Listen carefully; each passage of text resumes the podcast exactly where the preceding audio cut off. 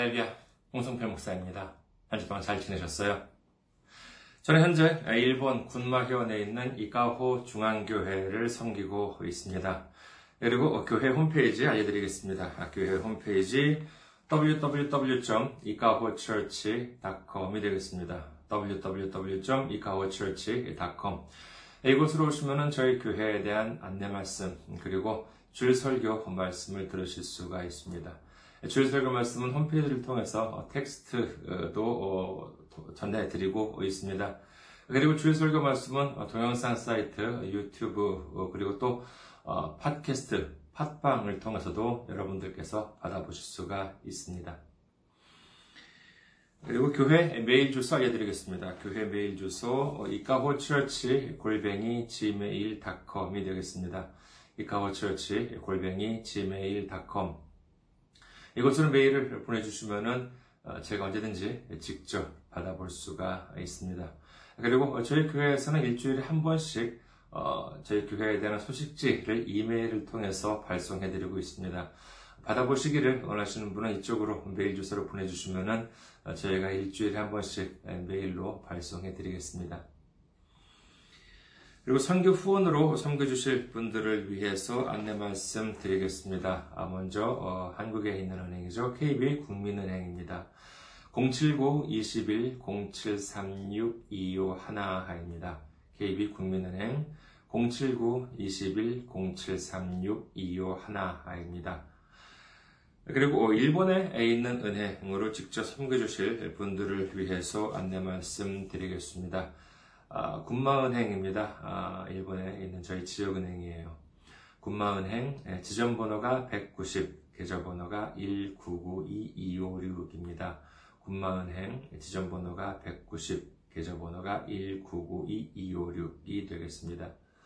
저희 교회는 아직까지 재정적으로 미자립 상태에 있습니다. 그래서 여러분들의 기도와 선교 후원으로 운영이 되고 있습니다. 여러분들의 많은 기도, 많은 관심, 그리고 많은 섬김 기다리고 있겠습니다. 지난주에 또 귀하게 선교 후원으로 섬겨주신 분들이 예, 계셨습니다. 한국에서 김유미님, 정훈진님, 그리고 구원영님께서 귀하게 선교 후원으로 섬겨주셨습니다.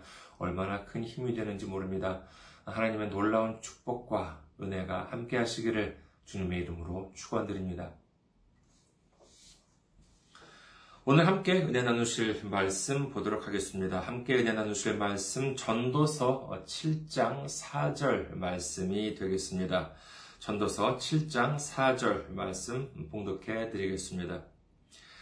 지혜자의 마음은 초상집에 있으되 우매한 자의 마음은 혼인집에 있느니라. 아멘. 할렐루야. 주님을 사랑하시면 아멘 하시기 바랍니다. 아멘. 오늘 전 여러분과 함께 지혜 있는 자의 대비이라는 제목으로 은혜를 나누고자 합니다. 지금 전 세계는 이른바 신종 폐렴 때문에 떨고 있다고 해도 과언이 아니지요. 얼마 전까지만 하더라도 호주 산불 소식이 계속 보도되더니만은 지금은 온통 뭐 신종 폐렴에 대한 뉴스뿐입니다.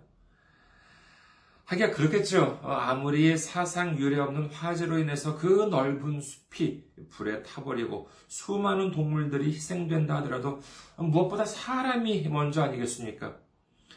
사람이 어느 정도 안정되어야 아, 동물이고 자연이고 할 수 있는 것이지만은 이제 당장 사람들 자신이 심각한 상황에 놓여 있는데 그런 와중에 코알라, 아, 나무, 캥거루 한테까지 신경을 쓸 여유가 없어서인지도 모릅니다. 세상 사람들이 이처럼 신종 폐렴을 두려워하는 이유는 무엇이겠습니까? 물론 뭐 책임 있는 사람들이 자신의 가족들을 지키고 그리고 자신의 지역, 자신의 국민을 지키고 하는 것은 뭐 당연하다고 하겠습니다만은 무엇보다도 자기 자신을 지켜야 할 수 있겠지요. 근데 이처럼 어, 신종 폐렴을 두려워하는 이유는 사람들이 이렇게 많이 두려워하는 이유는 나날이 증가하는 확진자 수와 함께 이 또한 나날이 늘어만 가는 이 사망자 수 때문이라고 할 수 있겠습니다. 비단 신종 폐렴 때문이 아니라 하더라도 우리는 죽음을 두려워합니다.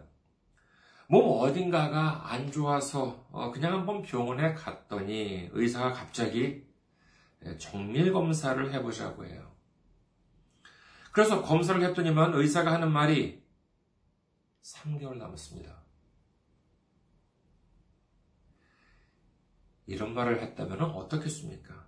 아무리 믿음 좋은 사람이라 하더라도 그 자리에서 할렐루야 할 사람은 없겠지요. 자기 자신은 물론이지만 내 주변 사람의 죽음은 이는 뭐 슬픈 이름이 분명합니다. 동서 고금을 막론하고 내가 사랑하는 사람이나 내가 나와 가까운 사람의 죽음이라고 하는 것은 뭐 슬픔일 수밖에 없는데 그럼에도 불구하고 오늘 본문 말씀은 대단히 흥미롭습니다. 오늘 본문 말씀과 그보다 좀 더 앞부분에 나와 있는 구절을 살펴보도록 하겠습니다. 먼저 오늘 본문 말씀이죠. 전도서 7장 4절입니다. 지혜자의 마음은 초상집에 있으되 우매한 자의 마음은 혼인집에 있느니라. 그리고 그 조금 앞에 있는 전도서 7장 2절에는 다음과 같이 기록합니다. 초상집에 가는 것이 잔치집에 가는 것보다 나으니 모든 사람의 끝이 이와 같이 됨이라. 산자는 이것을 그의 마음에 둘지어다.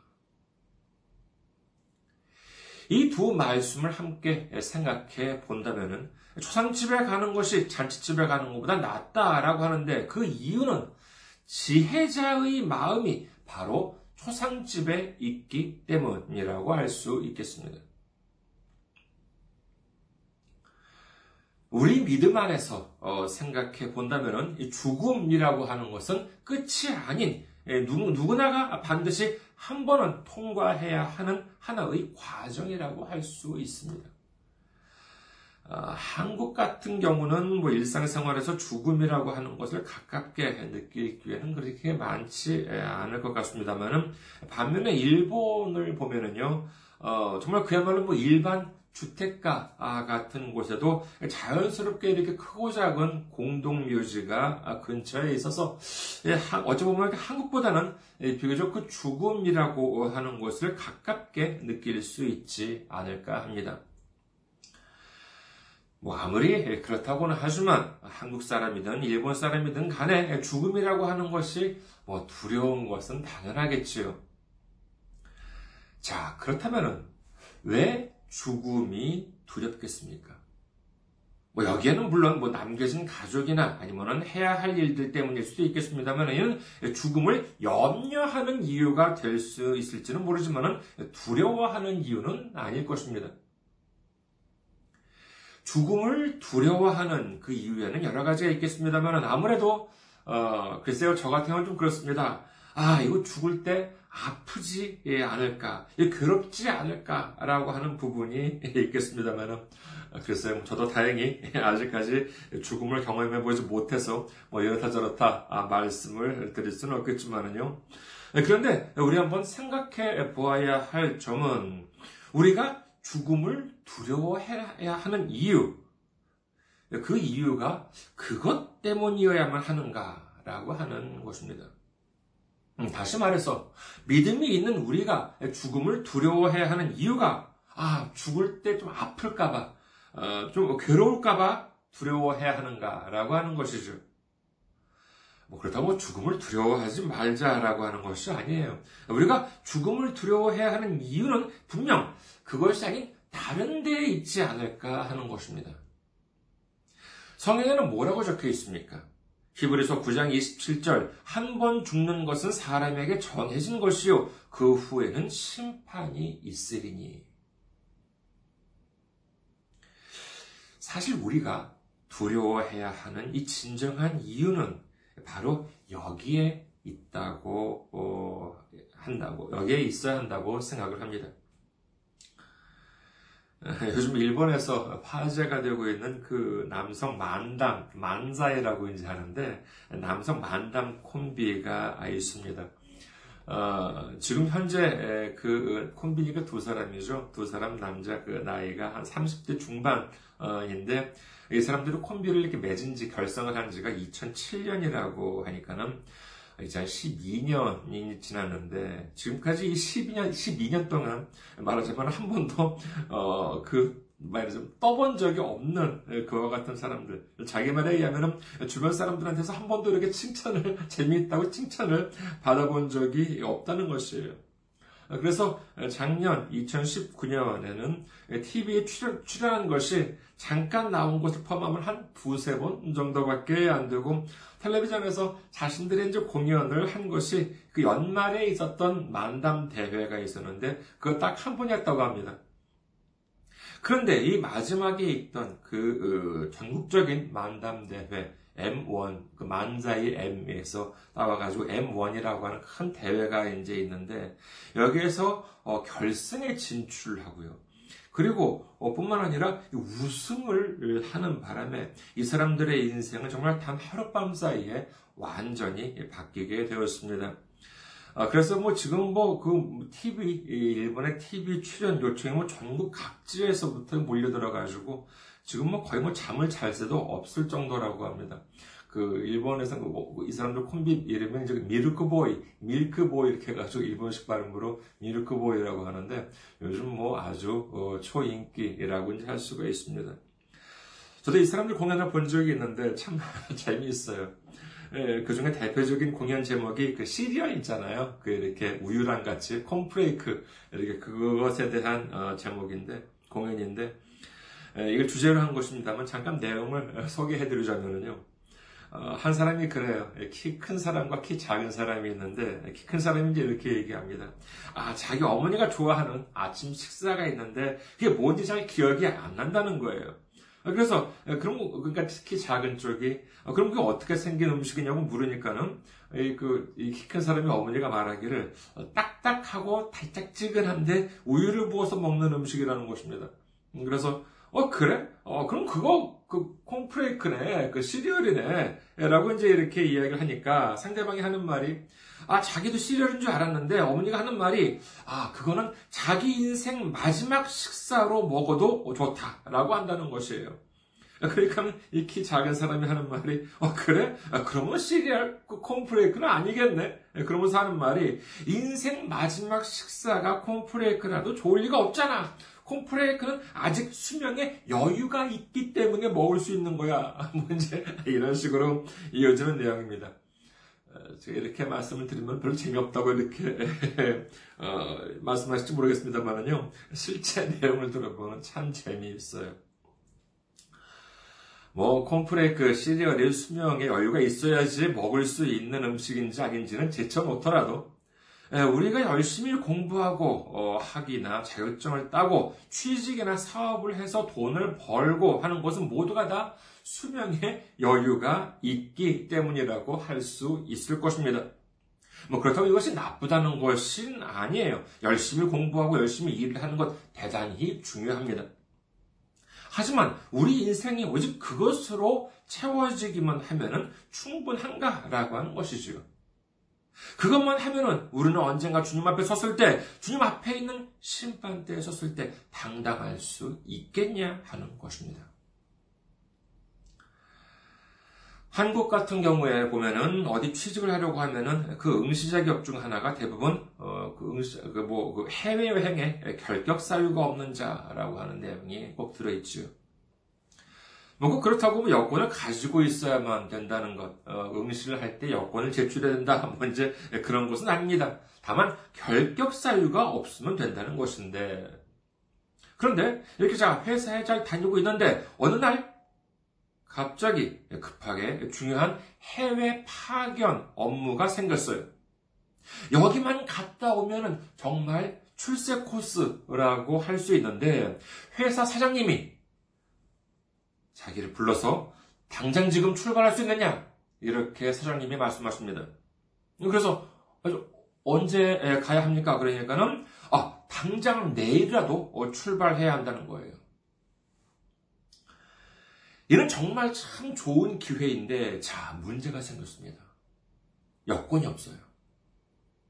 요즘 같으면 신규 발급의 경우를 보면 뭐 한국은 만 2주 정도 걸린다고 합니다. 아, 그런데 예, 옛날에 비하면 이것도 뭐 많이 빨라진 편이죠.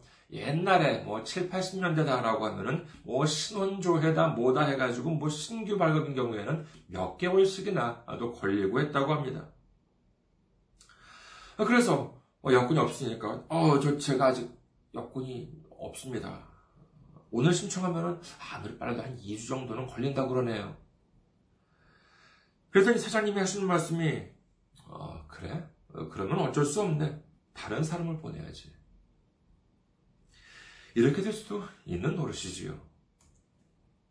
해외 파견이 아니라 해외 여행이라 한다 하더라도 가장 처음에 해 놓아야 하는 것은 이 여권 문제입니다. 아무리 돈이 많아도 그리고 아무리 외국어를 잘한다 하더라도 이 여권이 없으면 출국 자체를 할 수도 없고 출국을 했다 하더라도 입국을 할 수 있는 나라는 아무데도 없습니다. 해외에 간다 한다면은 이 여권이나 특히 비자 문제 같은 것은 제일 나중에 아니 제일 먼저 우선 처리를 해야 할 일이라고 할 수 있겠지요. 주님께서 우리를 언제 부르실지는 아무도 모릅니다. 세상에는 무슨 뭐 미래의 일에 대해서 말해주겠다는 사람들은 많아요. 무슨 뭐 이제 뭐 설날도 지났으니까 무슨 뭐 토정 미결이다 뭐 뭐다 해가지고 장례를 맞춘다라고 하는데 성경에는 뭐라고 기록되어 있습니까? 전도서 8장 7절 사람이 장래의 일을 알지 못하나니 장래의 일을 가르칠 자가 누구이랴? 전도서 7장 14절 형통한 날에는 기뻐하고 공고한 날에는 되돌아보아라. 이 두 가지를 하나님이 병행하게 하사 사람이 그의 장래를 능히 헤아려 알지 못하게 하셨느니라. 성경에는 분명히 우리는 장래일을 알지 못한다라고 기록하고 있습니다. 왜 알지 못해요? 그렇습니다. 하나님께서 알지 못하게 하셨다는 것입니다. 예, 그렇다면 어떤 방법으로 알지 못하게 하셨느냐라고 하면 형통한 날과 곤고한 날을 병행하게 하셨다라고 하는 것이지요. 즉, 어, 왠지 일이 잘 풀려요. 만사 형통이에요. 그런 것 같더니만, 아우, 이제는 또 일이 잘 안 풀려요. 아, 이를 병행하게 해서 장래에 정말 내가 잘 될 것인지 안 될 것인지를 사람 스스로의, 스스로의 힘으로는 알지 못하게 하셨다는 것입니다. 그 이유가 뭐겠습니까? 간단합니다.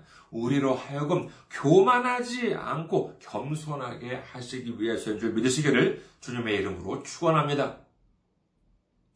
다른 사람도 아닌 하나님께서 장래의 일을 알지 못하게 하셨다는데 그걸 자기는 안다고 하는 사람은 뭐겠습니까?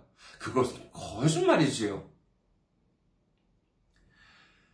하지만 그럼에도 불구하고 장래 일이 궁금하다라고 말씀을 하신다면요.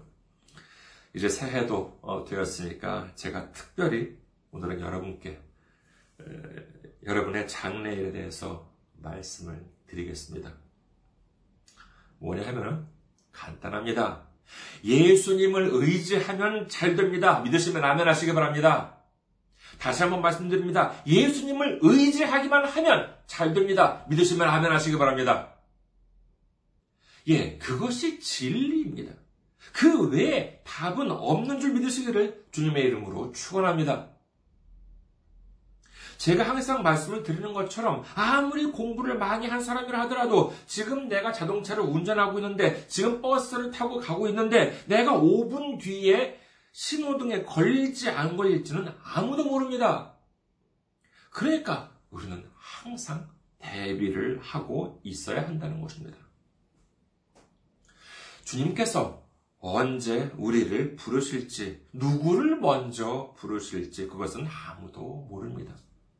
하지만 우리가 주님의 부르심을 받아서 주님 앞에 섰을 때 우리는 준비가 되어 있어야 한다는 것입니다. 그래야지만 두려워하지 않고 기쁨으로 주님을 만날 수가 있을 것입니다. 그렇다면 어떻게 해야지만 이 두려움이 없을 수가 있을까요? 우리는 무슨 준비를 해야만 할까요?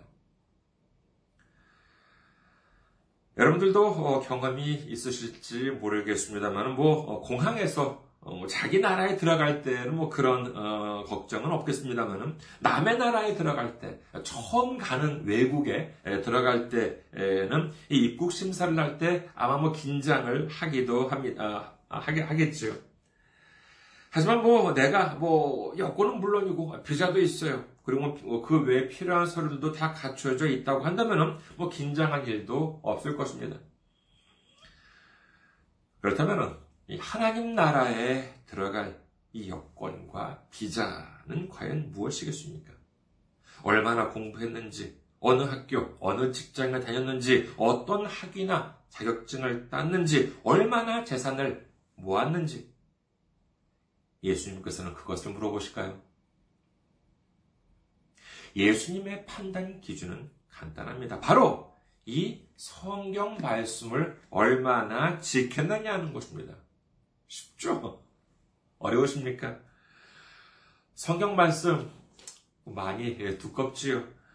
어, 괜찮습니다. 제가 확 줄여드리겠습니다. 마태복음 22장 40절에 보면은 온 율법과 선지자의 강령이라는 말씀이 나옵니다. 온 율법과 선지자의 강령 이것이 이것이 곧 성경 아니겠습니까? 그렇다면 이 온 율법과 선지자의 강령이 무엇이겠습니까?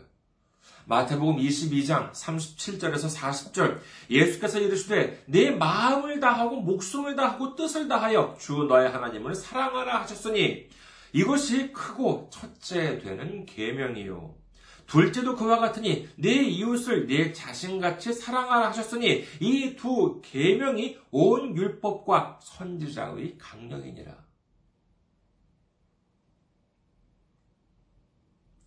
이 성경은 이, 이, 이, 이 말씀을 단 두 마디로 줄인다면 뭐냐라고 하면은 정말 첫째는 하나님 사랑이요 둘째는 이웃 사랑이다. 이렇게 예수님께서 말씀하고 계신 것입니다. 믿으시면 아멘 하시기 바랍니다. 이것이 성경 전체를 줄여놓은 두 마디입니다. 이 중 어느 하나만 하면 된다는 것이 아니에요. 뭐 요즘은 비자 없이 입국할 수 있는 어, 나라들도 많다고는 하지만 비자가 필요한 나라에 들어가는데 여권만 있고 비자가 없다거나 또는 비자가 있는데 여권의 유효기간이 끊겨버렸어요. 그러면 어느 쪽이라 한다 하더라도 이 들어갈 수가 없습니다. 하나님 사랑과 이웃 사랑 이처럼 이런 아, 이라고 하는 것은 이처럼 뗄래야 뗄 수가 없는 관계에 있습니다. 따라서 아, 저 사람은 하나님만 사랑하는 사람이다. 저 사람은 이웃만 사랑하는 사람이다. 이는 올바른 표현이 아닙니다. 오히려 하나님만 사랑한다고 하는 사람은 하나님도 제대로 사랑하지 못하는 사람이요. 이웃만 사랑한다라고 하는 사람은 이웃도 제대로 사랑하지 못하는 사람이라고 해야 마땅하겠습니다. 하나님을 올바로 사랑하는 사람은 이웃도 올바로 사랑할 수 있어야만 합니다. 이웃을 올바로 사랑하는 사람은 하나님도 올바로 사랑할 수 있는 사람이라고 하는 사실을 믿으시기를 주님의 이름으로 축원합니다. 그렇다면 어떻게 해야 이 하나님 사랑과 이웃 사랑을 실천할 수 있겠습니까? 여기에 필요한 것이 바로 믿음과 말씀과 행함인 것입니다. 우리 안에는 하나님에 대한 믿음, 예수님에 대한 믿음이 있어야 합니다. 하지만 어떻게 믿어야만 합니까? 그 믿어야 하는 방법이 바로 이 성경에 적혀 있습니다. 아무리 자신은 믿음이 좋다고 우겨봤자 성경에서 벗어난 믿음은 믿음이 아닙니다. 우리가 왜 예수님을 믿습니까? 예수님이 왜 우리의 구주가 되셨습니까? 그것은 예수님께서 우리의 죄를 해결하시기 위해서 십자가에 달려서 피를 흘려 주셨기 때문인 것입니다. 왜 그것을 믿을 수가 있습니까? 그렇습니다. 바로 이 성경에 적혀 있기 때문인 것입니다. 우리에게 있어서 유일하고도 완전하신 하나님의 말씀이신 이 성경에 적혀 있기 때문인 줄 믿으시기를 주님의 이름으로 축원합니다. 자, 이제 우리에게 믿음이 있습니다. 그리고 어떻게 믿어야 할지를 성경을 통해서 알게 되었습니다. 그렇다면 이것으로 끝입니까? 사랑하는 사람한테 대해서 분명 아 사랑하는 사, 마음이 있어요. 그리고 그 사랑하는 사람한테 어떻게 해야 하는지도 알고 있어요. 그런데 아무것도 안 해. 그것은 사랑하는 것이 아닙니다. 반드시 거기에는 행함이 따라야 한다는 것이지요. 고린도 후서 5장 10절 보면은 이는 우리가 다 반드시 그리스도의 심판대 앞에 나타나게 되어 각각 선악간에 그 몸으로 행하는 것을 따라 받으려 함이라. 성경은 분명히 우리가 행한 것을 따라 받는다라고 말씀하고 계시다는 사실을 우리는 분명히 알아야 합니다. 마지막으로 오늘 말씀을 다시 한번 보시도록 하겠습니다. 전도서 7장 4절. 지혜자의 마음은 초상집에 있으되 우매한 자의 마음은 혼인집에 있느니라. 아직도 제가 기억에 남아 있는 것이 남는 남아 있는 것이 있습니다만은 제가 아직 한국에서 어, 학교에 다닐 때 일입니다만은 뭐저 혼자 뭐그 자취 생활하고 있을 때였습니다만은요 뭐 남자 혼자 사는데 제대로 뭐 해먹는 게 있나요? 지금은 그래도 뭐 학생 식당 어, 밥이 많이 좋아졌다고 하는데 저 때까지만 하더라도요 저희 학교 학생 식당이 뭐 좀 글쎄요 뭐 좋게 말하자면은 어, 비만 성인병을 방지할 수 있는 상당히 그 건강한 식단이었습니다. 에, 그러던 상황에서 어느 그 한참 저 한참 위 선배가 아, 결혼을 하게 되었는데 이제 결혼식을 올리고 그다음에 신혼여행 갔다 와서 이제 신혼방을 차렸는데 집들이를 이제 하신다고 해요. 그냥 갔습니다. 어, 그랬더니요 거기 아참그 그 집들이 참 좋더라고요. 뭐가 좋냐 하면은요, 그때 이렇게 그 중국 음식을 이렇게 시켜줬는데, 음식이 막 끝없이 나와요. 어, 그때 그 신혼집 아파트니까 뭐 그렇게 넓은 편은 아니었습니다만은요, 거기에 그 제법, 어, 그, 정말 차는 인원수가 모였던 걸로 기억을 하는데, 그런데도 막 먹어도 먹어도 막 끝이 나지 않습니다. 아마도 그, 그때 저 혼자서 적게 잡아도 한 4, 5인분은 먹은, 먹은 게 아닌가라고 이제 기억을 하는데, 얼마나 좋았는지 몰라요. 그래서 그때 제가 이런 말을 했습니다. 아, 더도 말고 덜도 말고 어, 집들이만 같아라. 그때 사실 나생 처음으로 집들이를 갔었던 것인데, 아, 집들이가 그렇게 좋은 줄 몰랐어요. 어, 하지만 말이에요. 그런 뭐 집들이든지 잔치집 같은 곳 지혜가 필요해요. 아니에요. 그냥 나오는 음식 먹고 마시고 즐기기만 하면 됩니다. 그런데 오늘 말씀에 보면 지혜자의 마음이 어디 있다고요? 그렇습니다. 초상집에 있습니다. 그것은 뭐냐 하면은 다른 사람만이 아니라 나도 언젠가 주님께서 부르시는 때가 되면은 이와 같이 주님 앞으로 떠나게 된다는 것을 알고 대비를 해야 한다는 것이지요.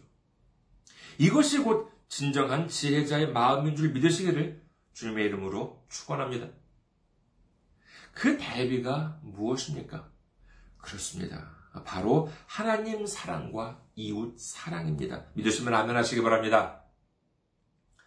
우리 모두 믿음으로 하나님과 이웃을 사랑하고 말씀으로 하나님과 이웃을 사랑하는 방법을 배우고 그리고 행함으로 하나님 사랑과 이웃 사랑을 실천해감으로 말미암아 언제라도 하나님 나라에 들어갈 수 있는 이 여권과 비자 를 마음에 품고 하나님 나라의 소망을 두는 삶을 살아가는 진정한 지혜자가 되시기를 주님의 이름으로 축원합니다. 감사합니다. 항상 승리하시고 건강한 모습으로 다음 주에 뵙겠습니다.